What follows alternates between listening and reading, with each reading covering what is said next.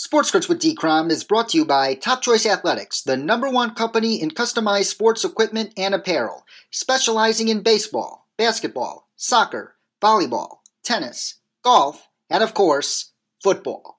All apparel and equipment can be customized according to your needs. To stay tuned to exciting sports news and deals, follow them on Facebook and Instagram at Top Choice Athletics and follow them on Twitter at Real TC Athletics. Check out their awesome products and order online today from TopChoiceAthletics.com.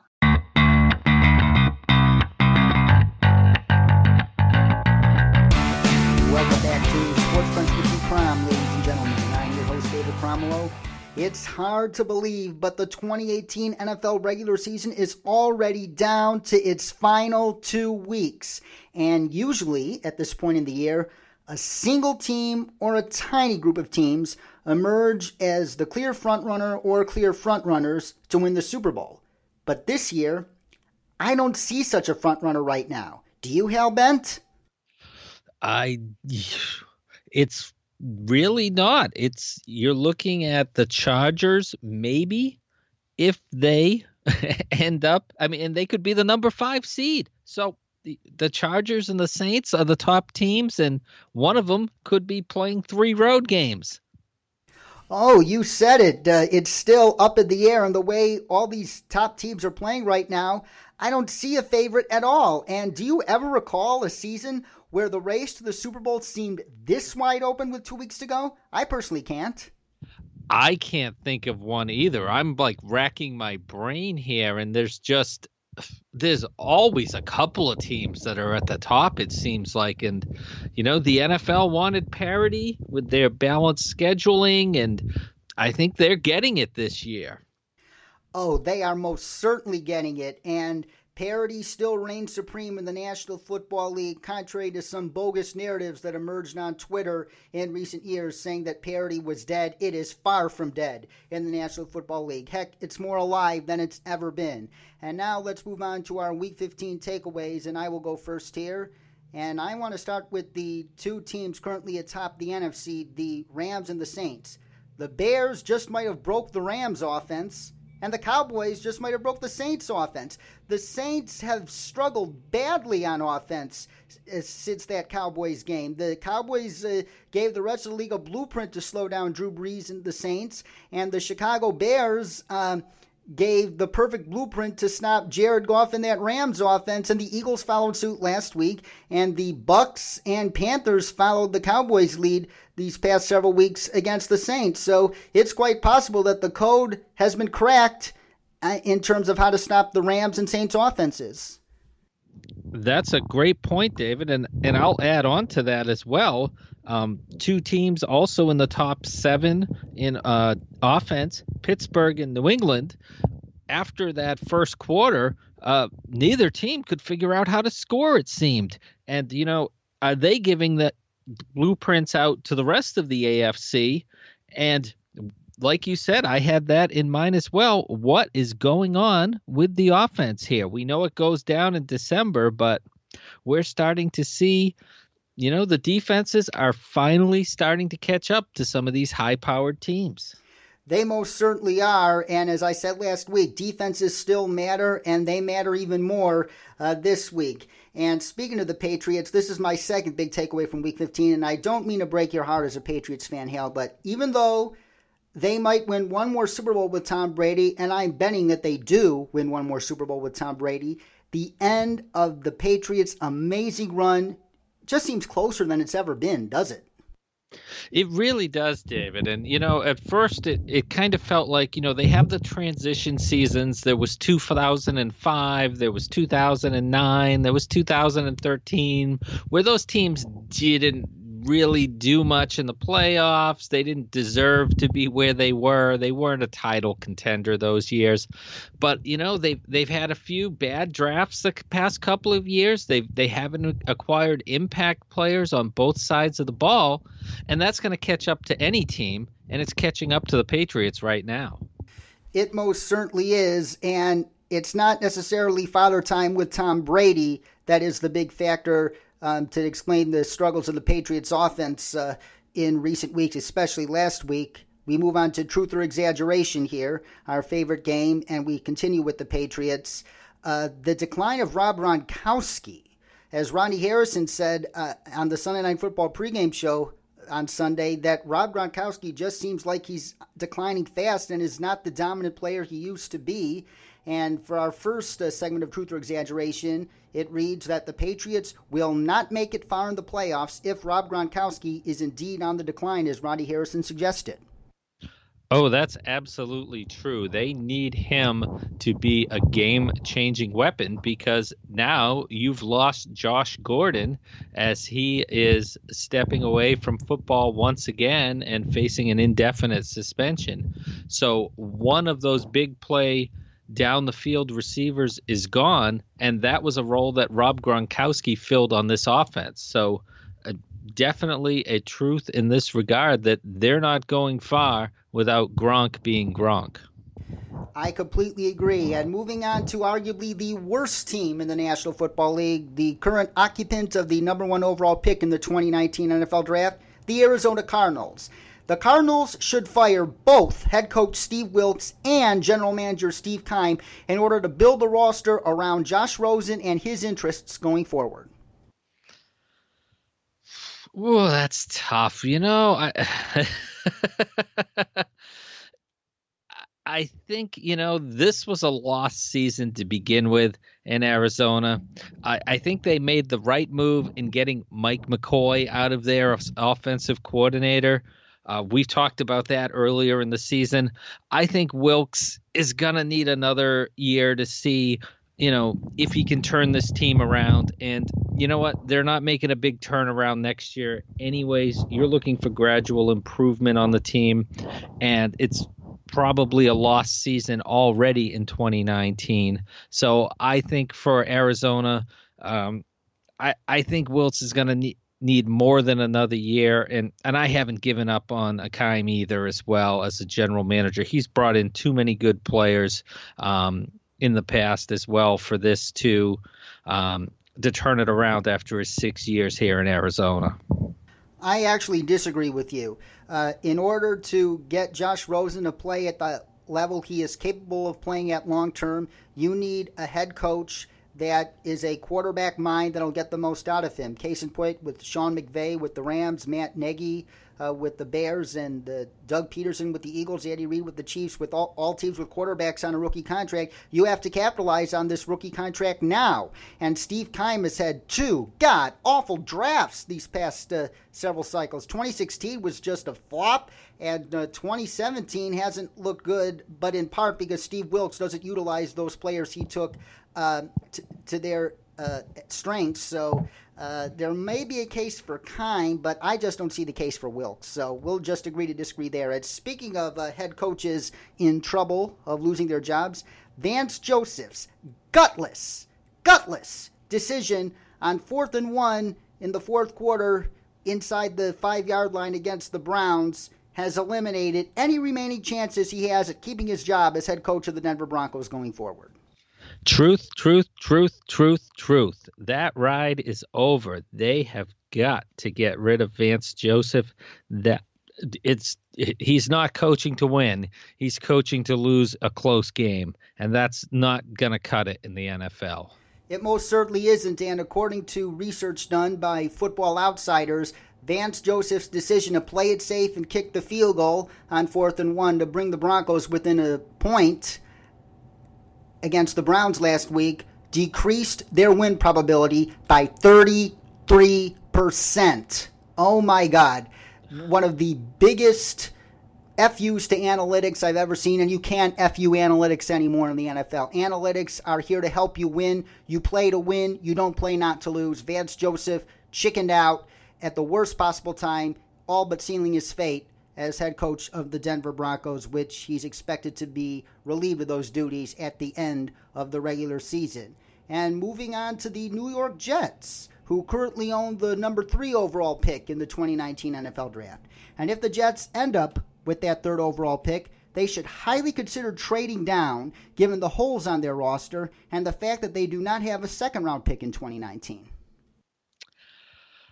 I'm going to say exaggeration. I think for the Jets, they need an impact front seven player on that defense right now. They've invested heavily in the secondary, both bringing in high priced free agents as well as high draft picks. You've got Jamal Adams, who is on his way to being one of the best safeties in the NFL right now. You've got Marcus Maye as well there with him, a playmaker at free safety. You've invested, you know, uh, Trumaine Johnson, big contract there in the secondary, but you're leaning on Henry Anderson, Brandon Copeland to make impact plays rushing the passer. No, no, no, no, no. This is where the Jets find an impact player, whether it's an edge rusher whether it's another penetrating defensive tackle to team up with Leonard Williams on that defensive line and get an impact player on defense. And that's going to give them a big boost starting next year. I actually agree. Uh, assuming Nick Bosa goes number one overall and number two is either Quinnen Williams or Ed Oliver, the Jets uh, could have either Ed Oliver or Josh Allen as in the black Josh Allen, dare I say. I don't mean to sound a little racist there, but the Josh Allen, the edge rusher from Kentucky, who I hope to see down in Mobile at the Senior Bowl and uh, who's expected to blow the roof off at the combine. And if he does that, Josh Allen uh, could be a attractive option for the Jets at number three overall. So uh, he could be a game changing edge rusher. And if the Jets think he is, they have to stay and get him. I, completely agree. This team has been missing that for years now, um, and it's just evident watching them this year. This is a defense that should be in the top half of the NFL, and they put so much pressure on that secondary to cover for so long, and you just can't put that pressure on your secondary anymore uh, in the NFL. You've got to be able to get some pressure on the quarterback and get the ball out of the quarterback's hand. And the Jets just haven't been able to do that this season. And that explains why uh, Trumaine Johnson has been an absolute disaster. They paid him all those millions of dollars to keep blowing those coverages because those, in large part, those defenders can't get to the quarterback up front. Exactly. I mean, you've got to have that uh, that that pressure up front working with the secondary so they know how long they have to hold that coverage. How long do you have to do that? I mean, think of that Legion of Boom in Seattle. You know, there was a lot of pressure with Michael Bennett and company bringing the pressure onto the quarterback that helped make them into that fearsome pass coverage that they were. Indeed, indeed, indeed. And speaking of front seven terrors, even though he probably won't get the honor, Khalil Mack deserves robust consideration to be 2018's Defensive Player of the Year. I, I would say that's a truth. I mean, I, am looking at that position as as that that award as something that you know you have to measure the impact as well, and the impact he had in Chicago immediately immediately revitalized that entire team. And you you wonder would they be sitting where they are at 10 and 4 without him uh, they still have a growing offense. They had a strong defense coming into the season. But pay attention new york jets. This is what we were just talking about about that impact player on the front seven and how that affects the confidence of your team on both sides of the ball and I would say just for that impact alone, he deserves serious consideration. Yes, and it's important to know he missed two games with injury, and I think he should have missed three because uh, he looked uh, one-legged against the Patriots in that game. So, uh, if it, and he still has 12 and a half sacks this year and six forced fumbles. Uh, and those forced fumbles. I mean, you can't. I mean, the creating the turnovers with the pressure. I mean, that's what it's really all about. A, a, sack is great, but a sack and a forced fumble as well. That's what you're looking for from your impact players up front. Indeed, and that's what makes Von Miller, Khalil Mack, J.J. Watt, and Aaron Donald so goddamn elite. Exactly, is that they've got the ability to flip possession, flip field position, change the entire momentum of the game. That's what these great players do on the front seven. Yeah, and you also talked about the impact with Khalil Mack. Just look at the impact he's had on his teammates on that defensive side of the ball. Akiem Hicks is having his best season as a pro. He got his first Pro Bowl nod, very well deserved. Leonard Floyd, uh, keep in mind he was hampered by a hand injury early in the year. He is finally appeared to have turned the quarter and is playing like that edge rusher the Bears drafted in the top 10 in the 2016 uh, draft. And the back end, they just feed off that energy. Kyle Fuller is having a career year. Seven interceptions. Eddie Jackson's turned into a stud. Uh, those linebackers, Ro- Roquan Smith and Danny Trevathan, uh, arguably the second best linebacker duo in the NFL, second only to what they have in Dallas right now. Uh, it's I think that effect just trickles down to everybody. And the Bears, they might have had just uh, five Pro Bowlers, including four on that defense, but it kind of looks like they have more Pro Bowlers because they just up their level of play so much, mainly due to the arrival of Khalil Mack. Exactly. And and that's what makes a player a most valuable player, an impact player, is that ability to affect the other 10 players that they have on, on their side of the football. Amen, partner. And speaking of the Pro Bowl, which I just alluded to, the NFL must get rid of the Pro Bowl altogether in the next CBA. Oh, please. I mean, all uh, every major sport. You know, this isn't 1940. You know, we can watch the teams, we see them on our devices, on our televisions. You know, it's not the days of, you know, you, you don't see another team in another conference. It, it's over. We don't need that. It's a waste of time. The players don't want it. They don't want to risk injury there. There's nothing that the fans are getting out of it. I can't even watch the god awful Pro Bowl for the last decade. So please turn it off. Yes, and this week only reinforced why I haven't watched it in years. How could you leave off Darius Leonard, Andrew Luck, and Chris Jones? Are you freaking kidding me? it's unbelievable. It's like I, I it's it's just mind-boggling that you know, and these Pro Bowls are used for consideration down the road when you're talking about entry into the NFL Hall of Fame, you always hear these, well, this guy only had four Pro Bowls, or this guy was a 14 time Pro Bowl. Who cares? This is all baloney. It is baloney. And plus, the Pro Football Hall of Fame rightly considers All Pro as like a million times more important than Pro Bowl honors when considering people up for the Hall of Fame. As they should. All Pro is the list to look at, not the Pro Bowl. Exactly. Exactly. Indeed. And last but not least, the Vikings change at offensive coordinator from John DeFilippo to Kevin Stefanski will make them the biggest sleeping giant in the playoffs should they get in. Ooh, ooh. Uh, I want to say truth on that one.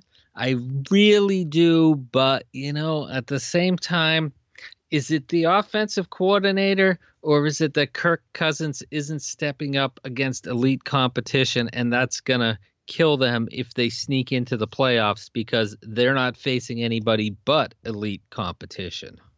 So I'll go with exaggeration on this one. That's a good point. So, Kirk Cousins, I have never stopped believing in you. You proved my friend Hal Bet wrong these next two weeks and in the playoffs. Go get him, Captain Kirk. And now we move on to a new game called Make the Case. And in this game, uh, I make the case for one of the candidates for one of these uh, end of the year honors, and you make the case for the other, starting with the MVP. And the choice is between Drew Brees or Patrick Mahomes.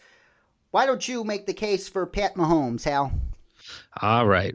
Well, when we we talk about most valuable player, let's look at Kansas City where they were last year, a good team, not earning a bye, wiped out in the first round of the playoffs by a Tennessee team that was on the edge of even making the playoffs. And really, with one major change, the quarterback position, the Chiefs are the one of the juggernauts of the AFC. They have been the most exciting team to watch on television. They have been the most entertaining, the most fun, the most talked about, the most utilizing the weapons that they have. And that all relates to their fabulous second year quarterback, Patrick Mahomes, and his 4,500 yards passing already, his 45 touchdowns. Is he going to make a run at Peyton Manning in these garbage time last couple games of the season? They're not garbage time to the Chiefs, man. They're playing for everything. They are, but yeah, yeah. Is he going to make the run? That's excitement for the NFL to watch. Quarterback rating almost 115. Incredible throws. He's, you know, the the most important part of the MVP award is the value, and he has been that valuable piece that's taken the Kansas City Chiefs offense to that second level and made them a legitimate Super Bowl contender. While I definitely agree that Patrick Mahomes is the MVP over Drew Brees because Drew Brees has had infinitely more help from his defense on an off day than Pat Mahomes has had from his defense on an off day. So, uh, but just to play devil's advocate, make a case for Drew Brees. So for Drew Brees, you know, it's all about the winning when you're going for that most valuable position. And other than a hiccup in week one, which let's face it, it's not Drew Brees' fault that the Tampa Bay Buccaneers scored 48 points in week one against New Orleans.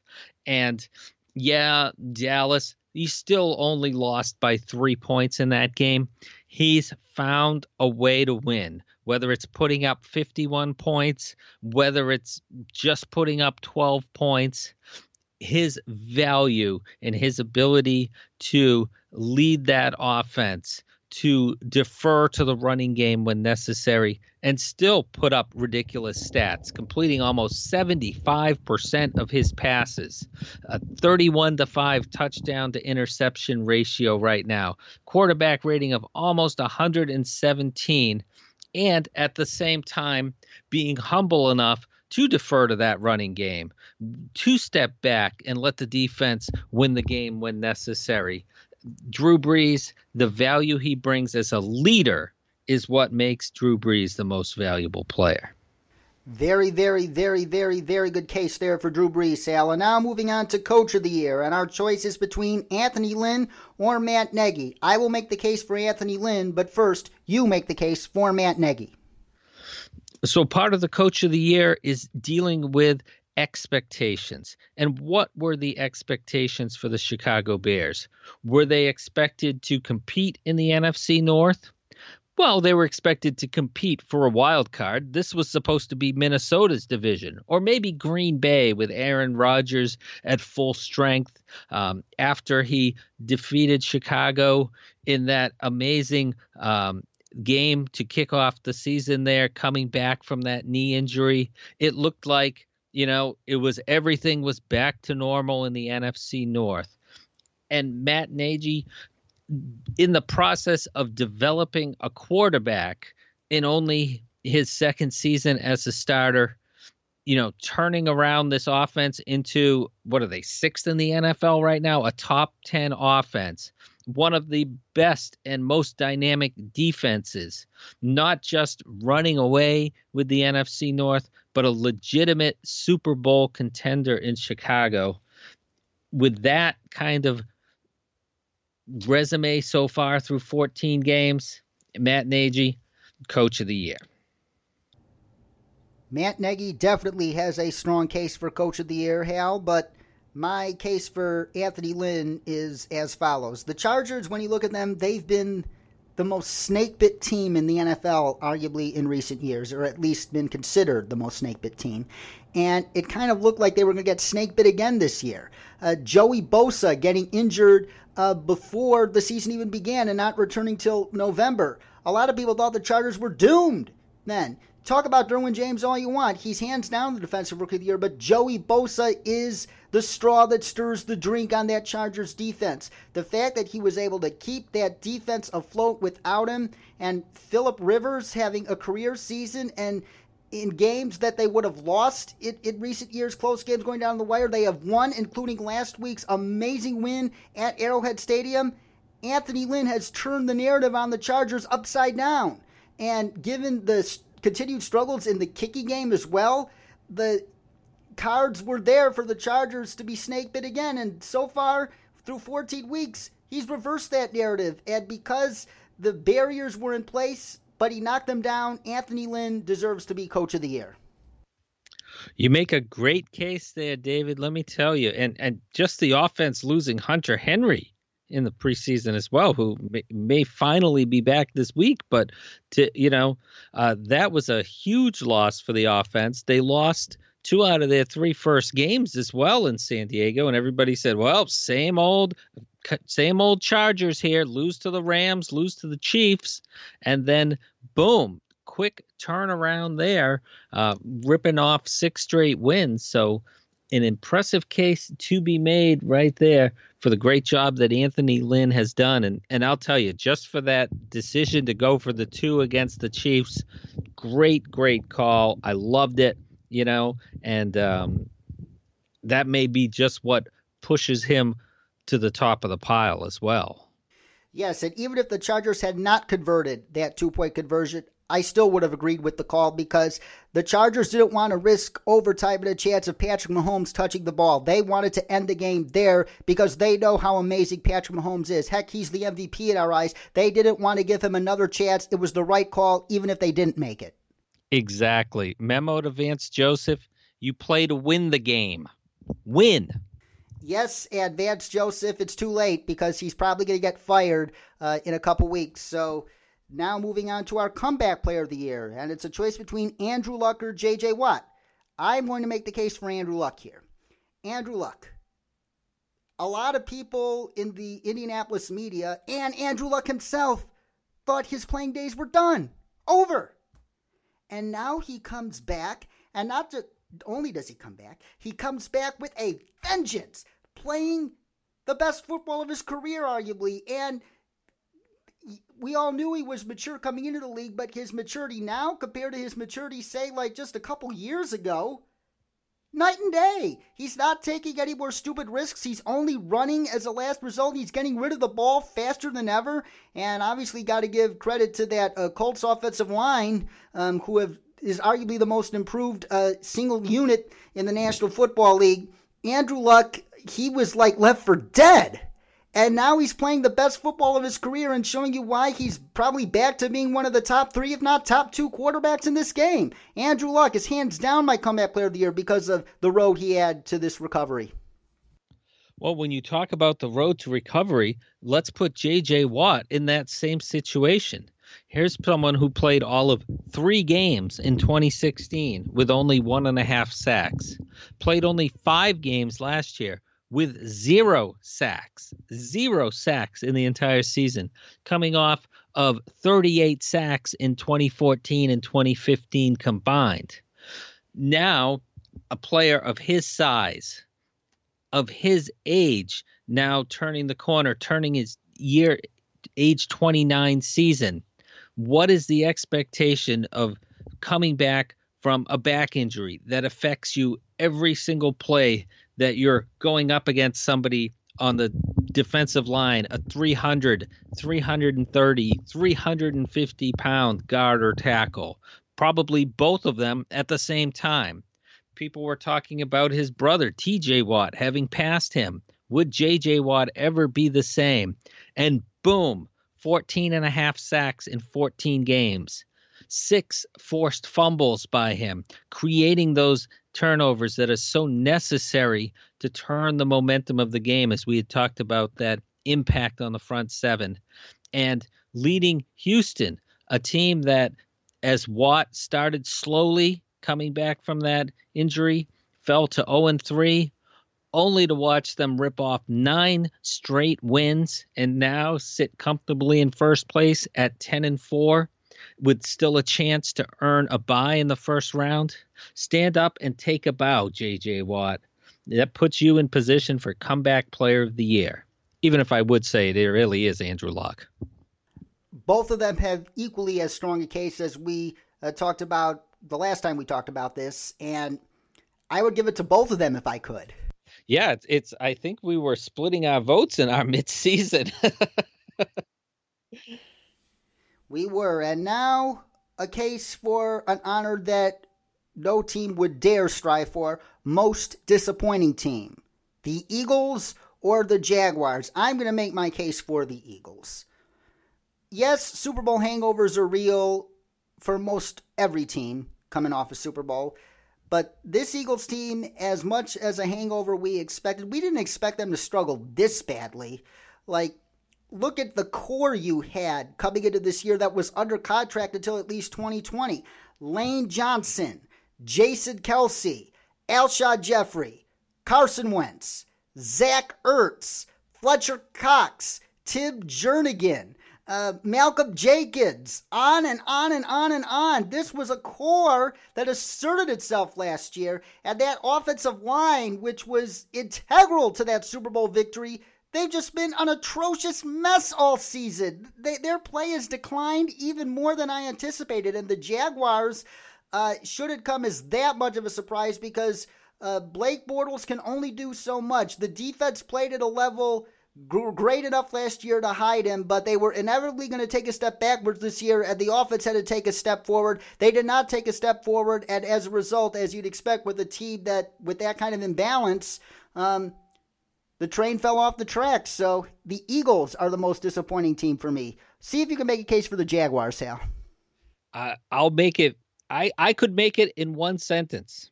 This team lost to quarterback Josh Johnson and the Washington Redskins last season. Josh Johnson. Last week. Last week they lost to him. And Josh Johnson has not started an NFL game in seven years. And the Jaguars lost him. This was the brash young team that looked like they had their own Legion of Boom in that secondary. Uh, AJ Bouye, Jalen Ramsey, just a fantastic secondary. Went into New England, should have won that game. Were a quick whistle away from winning that game uh, after the Dion Lewis fumble there uh, that they should have recovered. Uh, gotten credit for recovering. They did recover it. Um, so this team is a legitimate Super Bowl contender comes into the regular season, beats the Giants, one of those preseason uh, picks that everybody was picking as that sleeping giant in the NFC, blow out the Patriots in their revenge game for the AFC Championship. They're sitting at three and one after Week Four, with Houston, their expected top competition, at one and three. The whole season in front of them, and down the crapper. They couldn't beat the Eagles. They couldn't beat anybody. They lost seven games in a row. They lost to Buffalo. This team, talk about disappointments, and it's not all on the easy case to make of, well, it's Blake Bortles, well, it's Kate, uh, Cody Kessler at quarterback, for God's sakes. No, the defense is going to get some blame there as well. They're not creating the turnovers, they're allowing teams to run right up the gut on them. Their pedestrian run defense. Yes, they're still good in the passing game, but teams are taking leads and they don't have to pass the ball. They can run it out on this team. And for disappointments, for the expectations for a team ready to take that next step and be a legit contender, it is a sad fall from grace for the Jacksonville Jaguars as the most disappointing team in the NFL. You just made me change my mind and want to give this award to the Jaguars, Sal. That was a much more detailed case than the one I made for the Eagles. But uh, that's part of this game. Make the case and see if you can change minds. And last but not least, Executive of the Year Ryan Pace or Chris Ballard. You make the case for Ryan Pace. Ooh, that is uh boy, that's a tough choice between yeah, those two to begin with. You yeah, know? you want to know something funny? Uh, in 2015, when the Bears were doing their GM search, the final two candidates for the job Ryan Pace and Chris Ballard. Wow. That That's some good research there. I'm going to tell you right there. So Ryan Pace, well, you know, uh, he was smart enough to trade for Khalil Mack. Uh, do I need to say anything else right there? no, great draft picks you know, um, believed in Mitch Trubisky because God knows I didn't believe in Mitch Trubisky as the number two overall pick. I'll tell you that much right now. Yes, on draft night, I would say, why did you take Solomon Thomas? That's turning out to be pretty wise taking him over Solomon Thomas. oh, jeez. And, you know, uh, building that offense around him, you know, picking a great pick and getting Tarik Cohen in the middle rounds, building around Jordan Howard there with the multiple running backs to be able to take the pressure off of him there.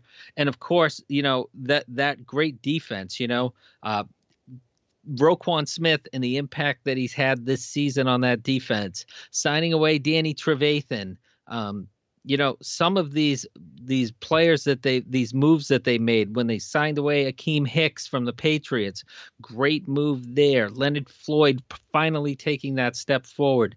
You know, he's he's had a plan in place. He's going to build around the defense and the running game and let that offense develop and you know that sneaky good move again he made this year as well in the draft of Anthony Miller, who is blossoming into uh, an impact wide receiver there for them as well. So uh, stand up and take a bow, uh, executive of the year. Uh,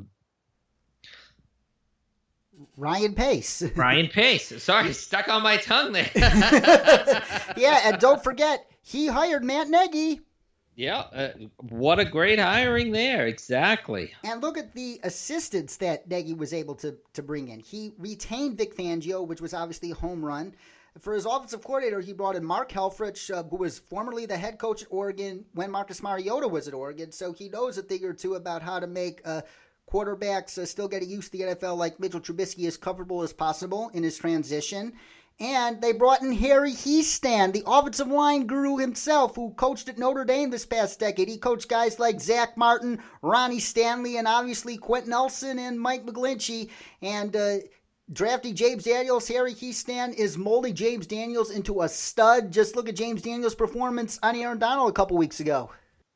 Exactly, and a great point. And and you know, Matt Nagy, when you bring up that hiring, it wasn't the most popular hiring in the world. I mean, he had one year as an offensive coordinator in Kansas City, and you know, a lot of people just said, "Hey, that's Andy Reid running the offense. This guy's just standing there holding a clipboard." You Andy know, Reid so, would tell you the reverse. Of course he would, and as well, it's likely true as well but there was that criticism when he was hired as well. So uh, being able to pull the trigger and bring in that right person at the right time for the right job.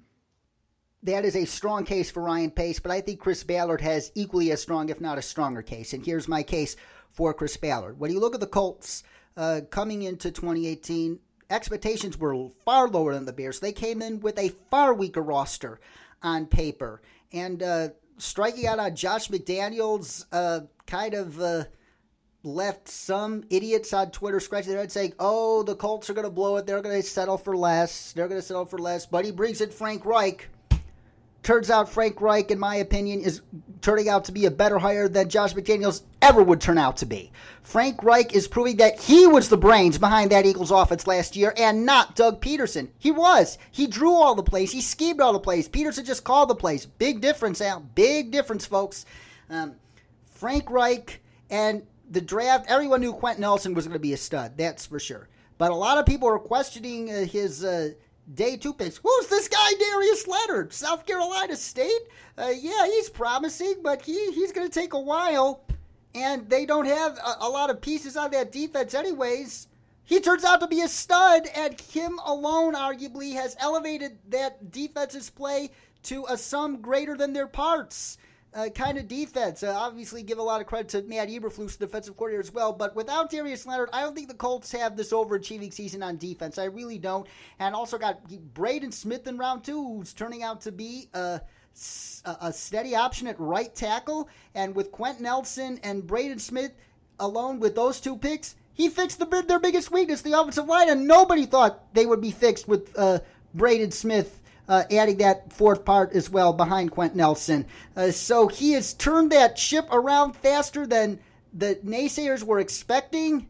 And look, and look at the help he's gotten. And look, oh, they have no weapons outside of T.Y. Hilton. Look at Marlon Mack, who he drafted last year, Eddie Briggs and Nyheim Hines and Jordan Wilkins to give them a three headed monster at running back that opens up the offense in ways they couldn't have done in years past. Chris Ballard has changed that ship around overnight. He has um, sent Ryan Grigson into the depths of football hell. Uh, Chris Ballard, Executive of the Year.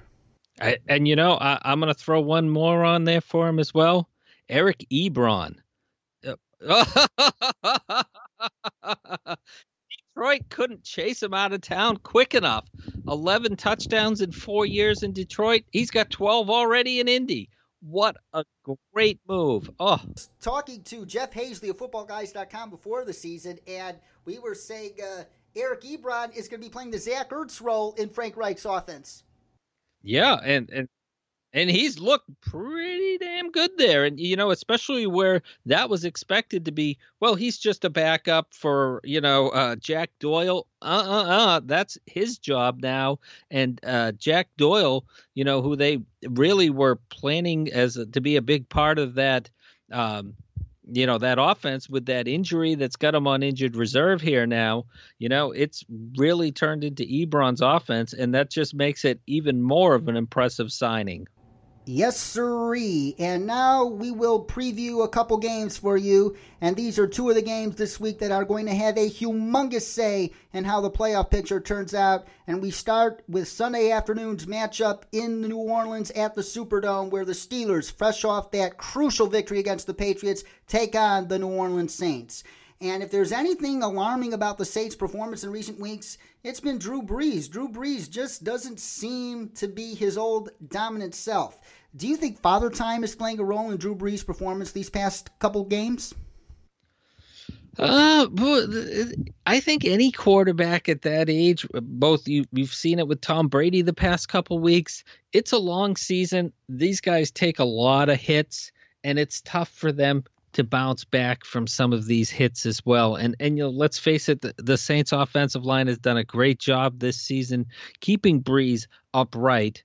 Uh, with only 15 sacks, but the you know he knows to hold on to the football long enough sometimes to have to wait that out.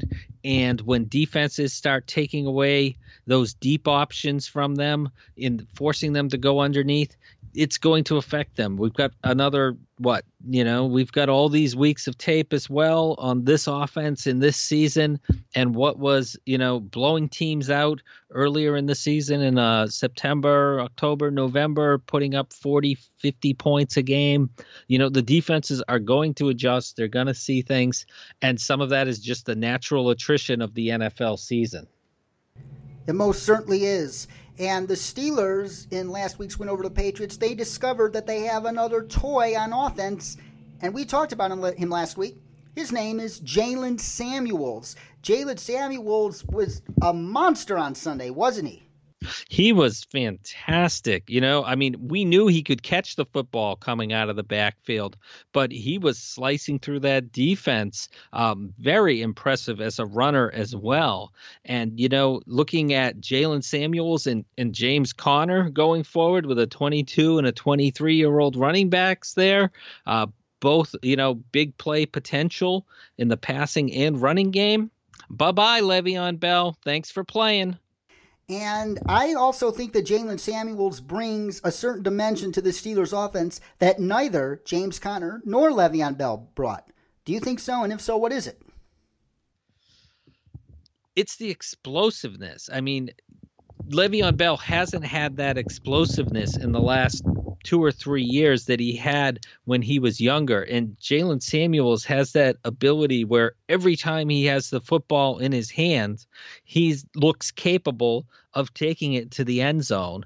And that is something that will scare defensive coordinators and cause them to scheme.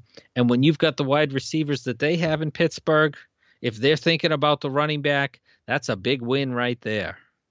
Oh, it definitely is. And Jaylen Samuels, the dimension I think he adds to the Steelers offense, he is much more of a Swiss Army knife than James Conner and even Le'Veon Bell because keep in mind, he played tight end in college as well. You can line him up in millions of different ways across formation, even more so than Le'Veon Bell. Jaylen Samuels is going to be a major, major weapon for the Steelers for years to come.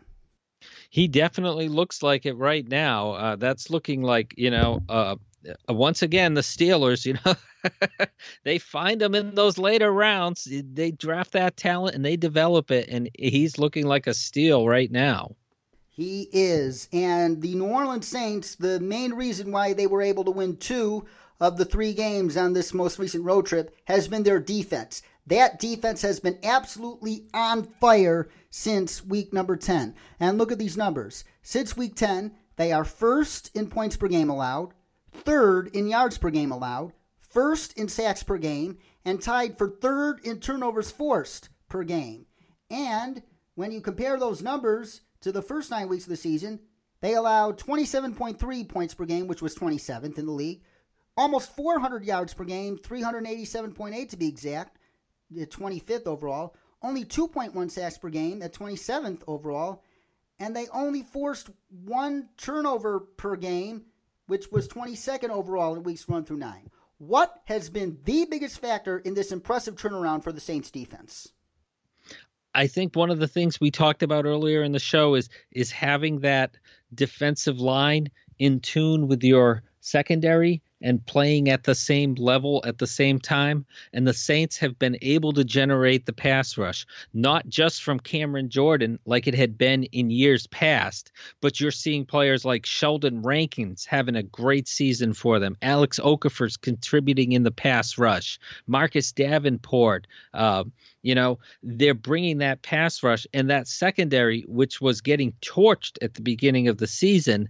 Now that that pass rush is in tune and in alignment with that secondary, you're seeing that strong, strong play being able to stop the, the passing game. The Marshon Lattimore back to that impressive level of play that he had in his rookie season. Marcus Williams as well, putting that Minnesota miracle behind him and playing strong on the back end of that defense. And those two working in concert, they're making beautiful music together right now. Oh, very well put, Hal. Very well put. And when it comes to game deciding matchups, uh, a matchup I'm personally looking at are the Saints corners, uh, Marshon Lattimore, Eli Apple, PJ Williams going up against uh, Antonio Brown and Juju Smith Schuster and this uh, Steelers wide receiver corps because if there is a weakness on the Saints defense, it's at the back end right now, and this is probably the most dangerous corps of pass catchers they're going to face uh, all season. Exactly. And you know, Pittsburgh again, like we we talked about with that passing game, they're going to involve the running backs. They have Vance McDonald and Jesse James at the tight end position. We've seen growth out of James Washington this season starting to contribute, and they just got Eli Rogers back, which was a huge boost to their offense as he had a couple of big first down conversions for them against New England in the passing game as well. So they're going to put a lot of pressure on that secondary, and they're going to need that defensive line to step up and be able to pressure Ben Roethlisberger and not let him pick apart that secondary. Who do you see prevailing Sunday afternoon at the Superdome? Whew, it's going to be a close game, but at this point, I'm going to give the edge to New Orleans maybe only because they're in the dome and Pittsburgh has had their struggles on the road still as well this season. I mean, my God, they did lose to Oakland in Oakland. Let's not forget that. So um, I'm giving the slight edge to New Orleans, and I see them taking it in a relatively lower scoring game than I would have expected three or four weeks ago 20 to 18. Ooh, that is a very interesting pick there, Hal it wouldn't be that surprising, especially considering the way the Steelers played on defense last week against the Patriots. But I am going to give the odds to Pittsburgh. Ooh.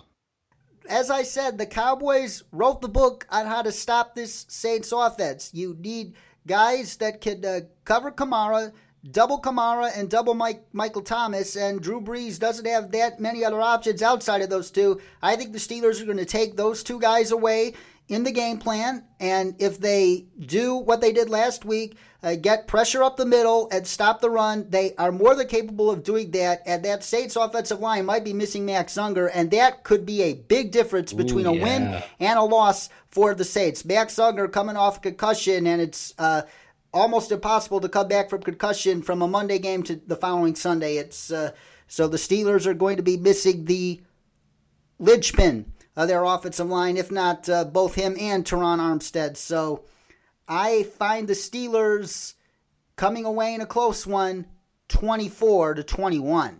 And now Ooh. moving on to the Sunday night game between the Chiefs and the Seahawks. And when you look at the Seahawks coming off a loss to the 49ers last week, their defense was just torched through the air by the 49ers last week. They gave up four pass plays of 20 or more yards. How ominous of a sign is that with Pat Mahomes and the Chiefs coming to town this weekend?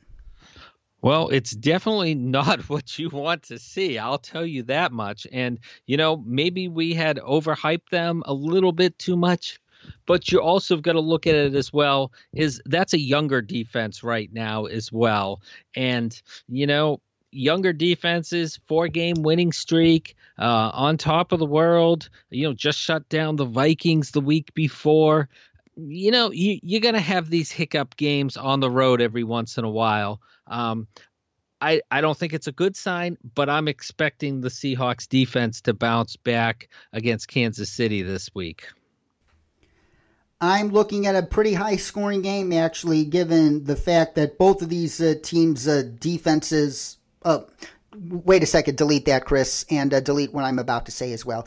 Hal, did you say you expect the Chiefs to bounce back offensively or the Seahawks to bounce back defensively? Oh, I, I expected the Seahawks to bounce back defensively. Very good, uh, Chris. Uh, delete what, what Hal said and everything I said before that. All right, let's know. Oh, that is a very, very interesting take, Hal. What makes you think the Seahawks defense will bounce back? Well, young aggressive defense back home, you're going to have that advantage of the 12th man there in Seattle. Uh, you know, as we saw, home field each and every week, home field advantage is a huge part. And for a younger team that's playing off emotion, sometimes traveling on the road with a winning streak is going to cause a problem and cause a hiccup and this may be just the reality slap to get them back to listening to Pete Carroll and back on their tracks and in their spots and no freelancing. And that's sometimes what a young team needs uh, when they may be looking ahead a little bit too far. Plus, the weather forecast on Sunday is uh, rain. And uh, with rain in Seattle, uh, that adds another dimension that favors the Seahawks. Exact rain in Seattle. I don't believe that forecast. rain in Seattle is almost synonymous, as they say.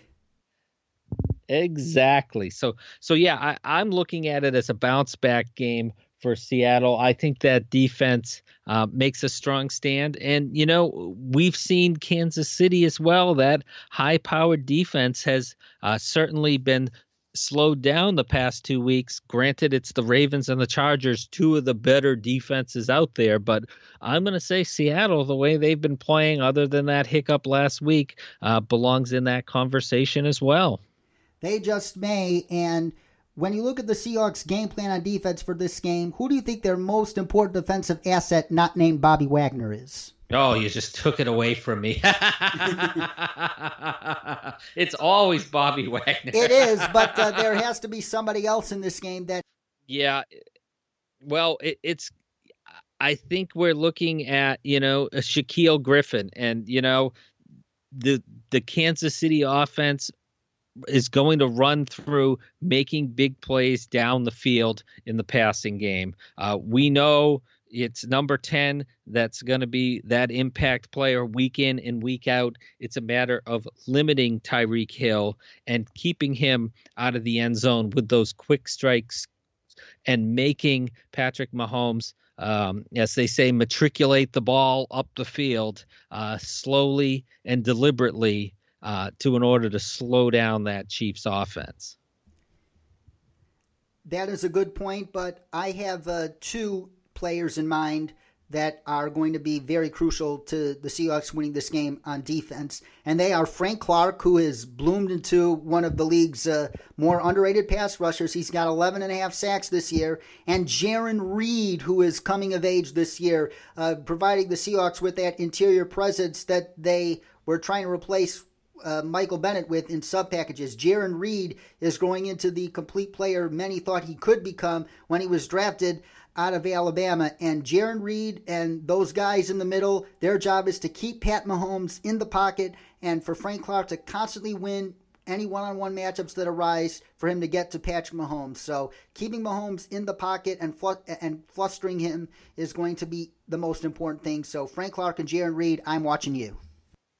I agree. That's and Jarran Reed, what a great story he is with the you know not well known nationally, but you know a, a big postseason possibly. We that could be a name on the tip of everybody's tongue next year because he's had, as you said, um, a great great season filling that role and stepping up for Seattle this year. And when looking at the Chiefs uh, last week, who do you think was missed more, Sammy Watkins or Spencer Ware? I think it was Spencer Ware. You know, the, the, loss of Kareem Hunt, we talked about that when it happened. And, you know, he's such an important part of that offense. And Spencer Ware is able to, to take a part of that role. Um, you know, Kareem Hunt light, if you want to say. Um, and, you know, missing that, you know, the missing that running game, um, you know, really had that offense out of sync um, for the most part for the Chiefs. And you know, I like Damien Williams. Darrel Williams flashed a little, uh, receiving the ball as well, but neither one of them filled that role and that complete back and running and receiving threat that Spencer Ware is. I, I would have him as the most mis- missed point in that defense on that offense. Yes, and they definitely will need him back uh, this weekend. And who do you have winning this game Sunday night in the Emerald City? Uh, well, it is a tough one to pick, but I am leaning towards the Seahawks. I think it'll be a close game. I think their defense will bounce back. They'll keep Kansas City off the scoreboard, and it'll be down to the wire. Seattle 24 to 23 over Kansas City. I am almost simpatico with you there. I am simpatico on who wins. I definitely see the Seahawks winning but not quite the score. I think it's just slightly higher scoring than that. Seahawks 27, Chiefs 24. And now we move on to our rapid fire predictions, in which we predict the rest of this week's games in super, super quick fashion. And this is truly a rapid fire prediction segment. We are only going to uh, say who we think is going to win, and just a couple words why. Starting with Saturday, Redskins and Titans. Uh, Josh Johnson, you, uh, you and the Redskins might have gotten away with it against the Jaguars. You're not going to get away with it against the Titans, who have equally as much on the table in this game. And I think the Titans, with Derrick Henry running the ball and some efficient play from Marcus Mariota and Corey Davis, plus that defense, are able to win a relatively comfortable 26 game. Yeah, I, am pretty close to you on that as well. More Derrick Henry has been what this offense has needed. 27 16, fairly easy win for Tennessee. Indeed. And the Ravens and Chargers, and arguably the third most important game of the week that will have enormous implications on the playoff picture. It's going to be a very close game. The Ravens and that run centric offense and the league's number one defense, they're going to play the Chargers tough for 60 minutes, but the Chargers are equipped to counter that with Melvin Gordon. Uh, coming back, Keenan Allen uh, being able to return this soon is also important, and with that defense of their own, uh, it's going to be a close game. But the Chargers eke out another dramatic 24 to 20 win. Oh, I don't even think it'll be that close.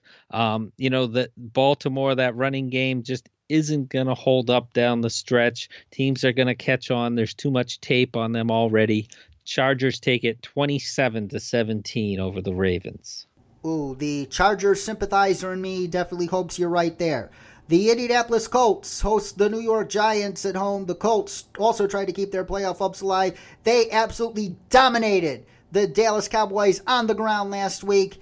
And I don't think they're going to stop this week at all with a playoff spot on the line. I think they come away with a 27 to 17 win. I do. I think they're going to win this one. I'm almost simpatico there. I've got it 27 to 20. But earlier in the week, I was thinking maybe this is an upset special. Let's see what the Giants have. But nope, I'm going Indy.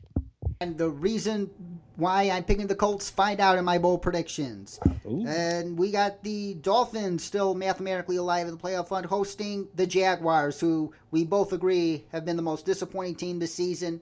I think the disappointment continues. Dolphins uh, are going to win, let's say, a 26 to 13 game. You know, I, I, I after last week, it's it's hard for me to pick the Dolphins the way that they just fell flat on their face against Minnesota. I see that troubling trend continuing, and I have Jacksonville in the ugliest game of the week, 16 to 13 over Miami. 16 to 13. That is definitely a plausible outcome. A close, ugly, low scoring game. The Panthers have shut down Cam Newton for the rest of the year, and rightfully so. Clearly, clearly not 100% in recent weeks. They need to rest him now that they're out of the playoffs. They play host to the Atlanta Falcons. Uh, I think Christian McCaffrey has a big game, but the Falcons' offense and defense play an even bigger game, and the Falcons win a 27 to 16 game. Yeah, I've got the Falcons. I've got it close. I've got it low scoring. Um, I'm going to take the Falcons 16 to 13 over Carolina in what could be the swan song for Ron Rivera as head coach. Ooh, that is a scenario that we're going to be watching very closely in these next couple weeks as Black Monday looms closer. The Battle of Ohio Part 2. The Bengals take on the Cleveland Browns, who are still alive in the playoff hunt. Heck, they could still quite possibly even though it's a remote possibility, win the AFC North. I am not betting against my son Baker. Uh, I think they sweep the Bengals in the Battle of Ohio, and I think they win a rather easy one, 28 to 14. I'm pretty close to that score as well. I've got Cleveland 27 to 17 over Cincinnati. The Tampa Bay Buccaneers travel to Dallas to take on the Cowboys. And the Cowboys, I think they kind of had their wake up call, kind of like the Seahawks did last week, at which we kind of overhyped them. And I think they get back on track and clinch the NFC East Division with a 26 to 13 win over the Buccaneers. Yeah, I I, I kind of have to go with Dallas as well. I think it'll be a little lower scoring than that, but a pretty easy 17 to 10 win over Tampa. We are simpatico there. The Minnesota Vikings, fresh off an incredible offensive performance against the Miami Dolphins, traveled to Detroit to take on the Lions, whose playoff hopes were denied in Buffalo last Sunday. I think the Vikings win uh, 24 to 10. Yep, I, have got the Vikings as well. They're feeling the urgency of this playoff push right now, and every game is a must-win for Minnesota. I've got them 27 to 16 over the Lions. The Patriots, uh, after two devastating losses that likely knocked them out of home field advantage in the AFC, return home to face the Buffalo Bills. And Josh Allen has been playing some pretty good football lately, but I don't think it's going to be sufficient enough against the Patriots, especially when the Patriots need a win more than ever. I think they win rather comfortably 31 to 10. Oh, I think it's going to be a close game. Those running quarterbacks give the Patriots problems time after time. Um, I'll say they're going to win because they're a home team this year that they're winning at home. So 27 22, closer than most will think. Patriots over the Bills. And the Green Bay Packers and Aaron Rodgers, who is going to still be playing, as you said, he should still be playing last week, even if they get eliminated, which they now are eliminated traveling to the Meadowlands to take on Sam Darnold and the New York Jets, who almost pulled off an upset over the Texans. I actually am going to go with Sam Darnold and the Jets here. I think the way Sam Darnold has played these last two weeks shows exactly why he's the Jets quarterback of the future, and things are going to be looking up for Gang Green long term. I think Sam Darnold outduels Aaron Rodgers in a 23 to 20 game. Ooh, almost simpatico there. Sound the alert. I've got the Jets 20 to 17 over the Packers. And yeah, same exact reasons. I loved Sam Darnold coming into this season, and he's starting to see that growth that we could see that blossom next year. if they get the right offensive coordinator in there. I completely agree. And do you think the Jets should highly consider Mike McCarthy? Because there's been rumors that he's atop their list of head coaching candidates. Uh, I don't know if I put Mike McCarthy in the, um, you know, there's, uh, I I don't know. Mike McCarthy, he's an intriguing choice.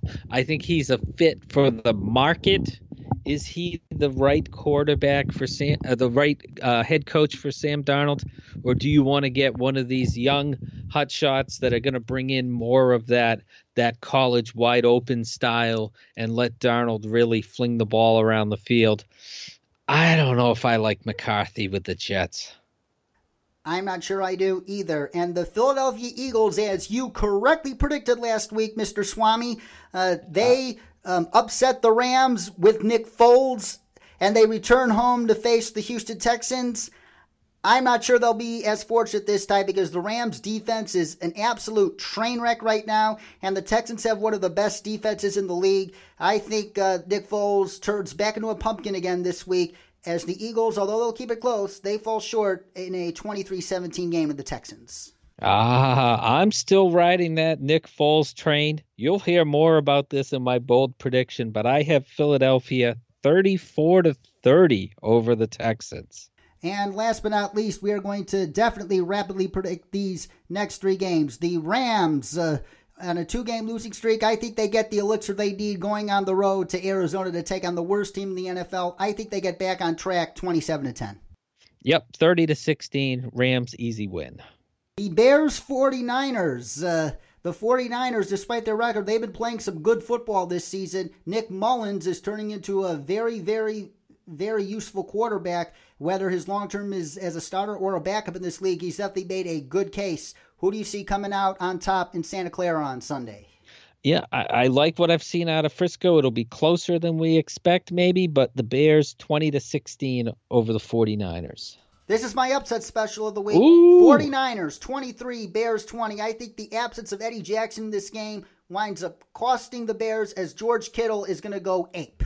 And last but not least, a Monday night Christmas Eve snooze fest between the Denver Broncos and lame duck head coach Vance Joseph. And if you think the situation with the Broncos is bad right now, the Raiders say, hold my beer, and Jon Gruden and that disastrous train wreck that is the Oakland Raiders. I can't.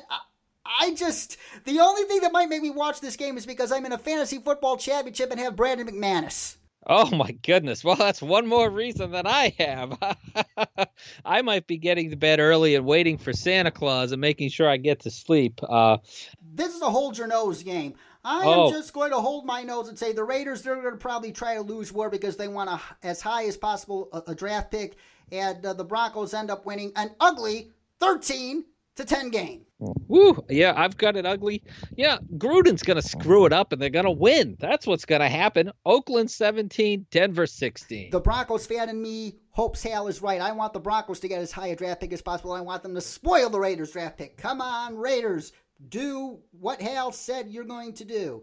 And now moving on to our bold predictions for Week 15. You go first, Hal, and it has something to do with Nick Foles and the Eagles. It certainly is. Nick Foles is just getting warmed up. This is his time right now. The Eagles, they respond to Nick Foles. I don't know what it is. 24 31 passing, 270 yards. He did what Carson Wentz hadn't been doing, and that's when you have a number one receiver like Alshon Jeffery, you feed him the football. Eight for 160. He'll top that this week you'll see that more than 160 yards for Alshon Jeffery. And for Nick Foles, this is his line, my bold prediction. 30 completions on 40 passes, 370 yards, three touchdowns passing.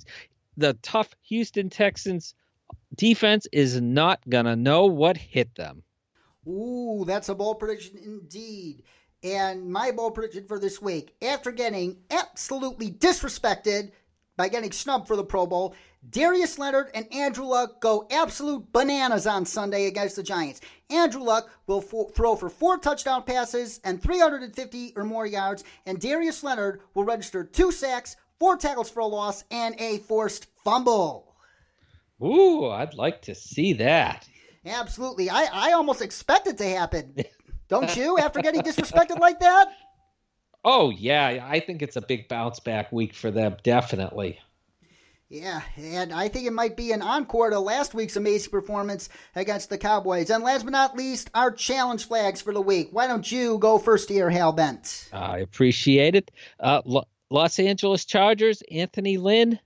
The Chiefs, I'm telling you, they're going to go into Seattle and lose this week. That means you have the chance to grab that number one seed home field advantage, the bye week. It's all going to be right there, yours for the taking. Yes, Baltimore on Sunday night is a tough game.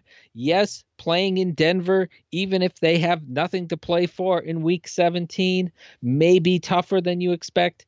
Take care of business.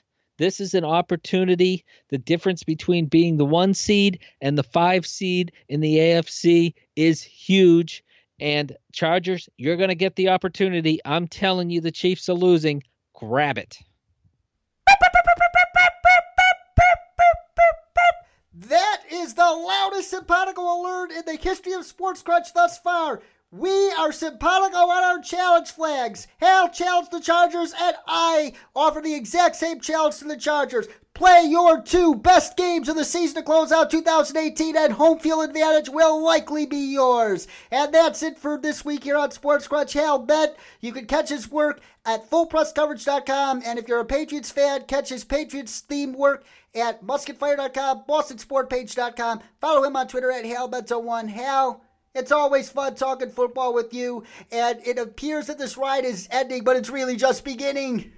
Amen to that. And, you know, challenge flag, great minds do think alike. There's your proof, universe, right there.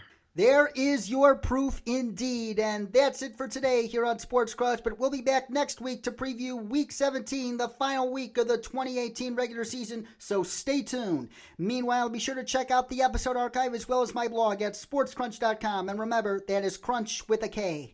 And if you enjoy these podcast episodes, please consider leaving us an iTunes review and donating to our Patreon at patreon.com slash sportskrunch so we can improve our iTunes ranking and afford to produce even more shows with awesome guests like like Hal. For Hal Bent, our producer Chris Broadhead, this is David Cromwell saying so long and a very Merry Christmas to all.